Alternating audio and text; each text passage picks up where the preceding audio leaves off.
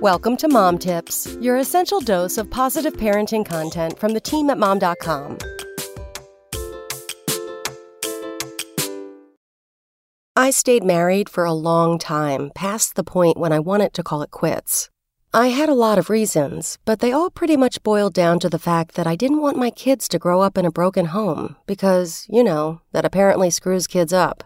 I read the studies and knew that, statistically speaking, kids do better growing up with both a mother and a father present in the home. I also know that one out of every five people on the planet are Chinese. So, statistically speaking, if I have five children, one will randomly be Chinese. Or maybe every situation is unique and can't be judged by the status quo. It's been several years since I left my kids' dad, and I can say with total confidence that I had to leave not in spite of them, but because of them. I could never be the mom I wanted to be when I was married to their dad, and divorcing him gave me the freedom to be the parent they deserve.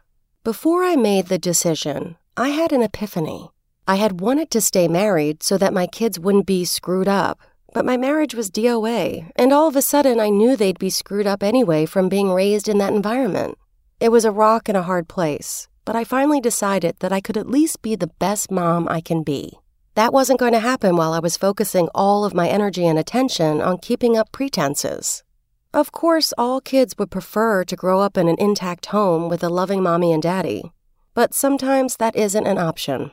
I couldn't let my kids grow up thinking their parents' dysfunctional relationship was normal. They deserved better than that. Divorce is not an ideal option for kids but sometimes it's the best option. Come back tomorrow for more tips from moms like you. SpokenLayer